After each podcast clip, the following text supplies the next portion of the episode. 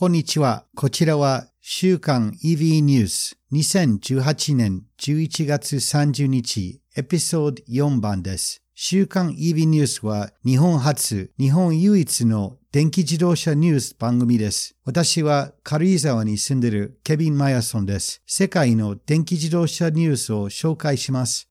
そして自分なりに解説したいと思います。週刊 EV ニュースは毎週金曜日にアップします。このポッドキャストは Apple Podcast、Spotify、Castbox などの人気ポッドキャストアプリで聴取可能です。または evnews.jp でも聴取できます。それでは始めましょう。今週のニュースはロサンゼルスオートショーの EV 発表、リビアンとアウディ、GM 社の5つの工場を創業休止へ電気自動車と自動運転への投資、マスチューセッツ工科大学太陽光発電モジュールのコストは99%下落してきた要因、そしてテスラとパナソニック電池コストが世界一番安いパナの車載電池の開発機能を米国に移管。まず今日はロサンゼルスオートショーの開始です。ロスの展示会は毎回 EV 発表が多く、今回も期待外れしてません。現時点までの発表の紹介します。米リビアンオートモーティブが新車2モデルを発表しました。両方とも共通のスケートボード型バッテリーと四輪駆動システムがあります。そしてバッテリーサイズも同じです。R1T は5人乗りのピックアップトラックタイプです。R1S は7人乗りの SUV タイプです。両方とも3つのバッテリーオプションがあり、1回充電すると走行距離が長く最大600キロ以上です。加速も感動的。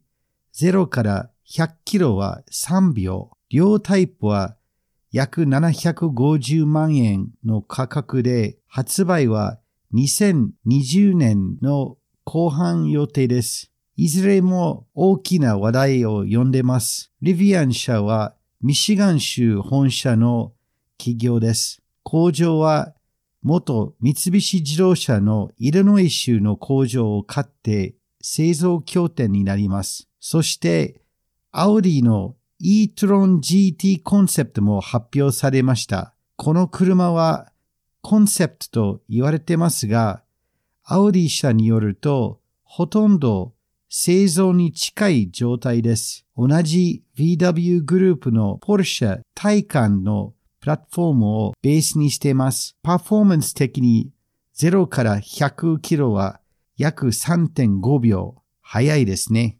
WLTP の回充電の走行距離は約400キロですが、WLTP の基準は少し甘いので、現実に350キロではないかと思います。充電システムはポルシェ体感と同様800ボルトの高速充電システム350キロワット高速充電器を使用すると80%充電が20分以内でできます。さらに 11kW の無線充電システムもついてます。充電ケーブルなしで自宅のガラージュ一晩でフル充電可能です。発売は2020年の予定。価格はまだ決定していません。ところで、アオリのウディの e-tron シリーズのスペルは小文字で e-tron すべて小文字です。メディアの中によく大文字で書いてる場合はよく見えますので気になります。ロサンゼルスオートショーは11月30日本日から12月9日までですので引き継ぎ次回も情報を紹介したいと思います。次はプロモーションです。軽井沢は日本の最上級フォーシーズンマウンテンリゾートです。知る人ぞ知る冬の軽井沢も最高です。軽井沢ベースキャンパスポートは好評発売中です。2万1000円で17カ所のスキー場の5日分の共通リフトの回数券、数十カ所の軽井沢町内の店で使えるローカルディスカウント、パスポート ID カードも含まれています。回数券は軽井沢の冬アクティビティ、カーリング、アイススケート、ジャン作り体験などでも使用可能です。一人でも数人でも利用できます。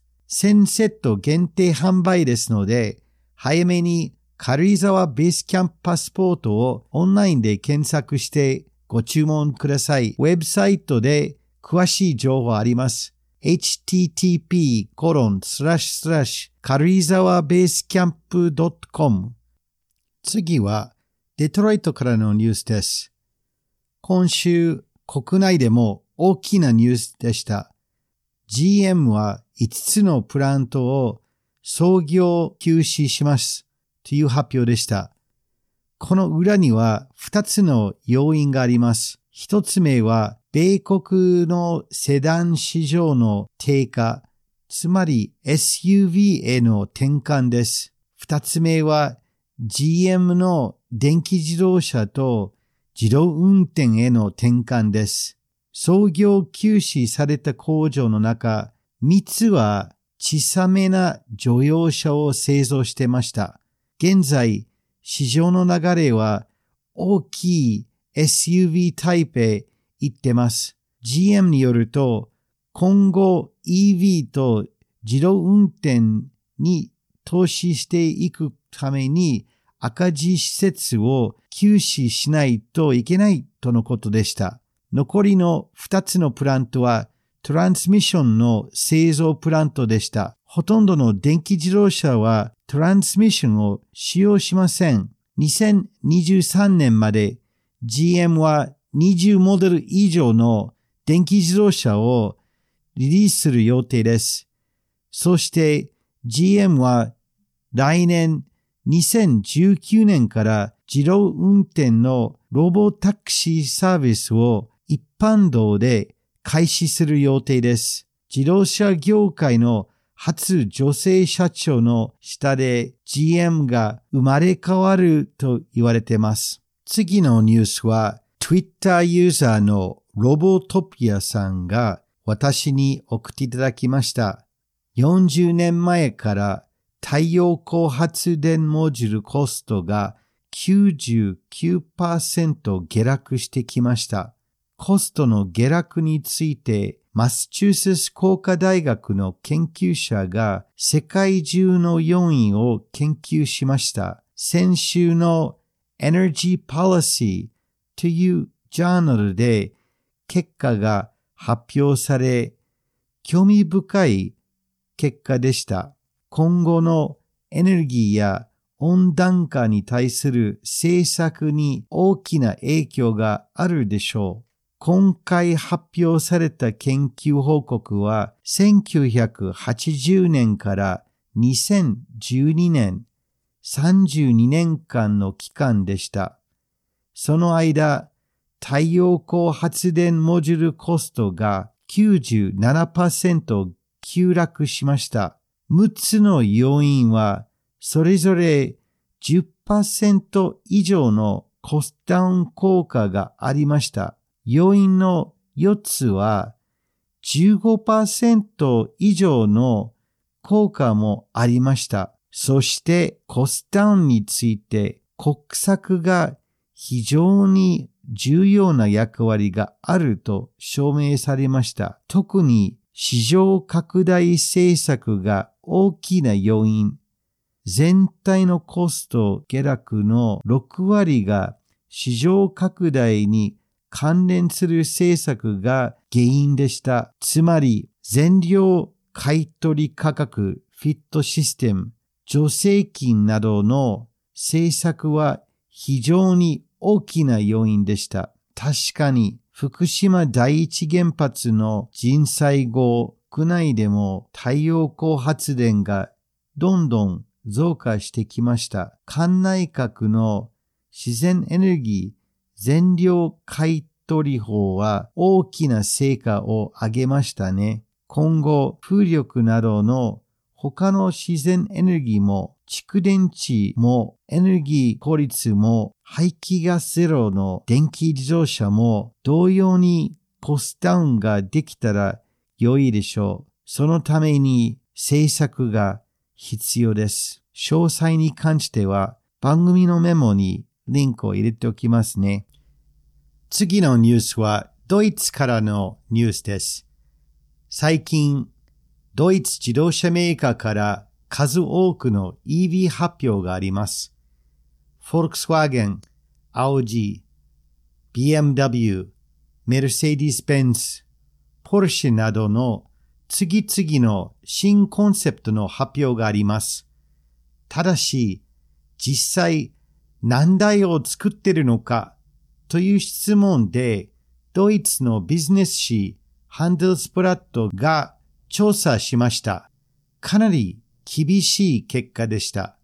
実は、ドイツの自動車メーカーがドイツ政府から強いプレッシャーを受けて、米国のテスラよりかっこいい車を作って、電気自動車の競争を負けないで、というようなコメントは政府から言われています。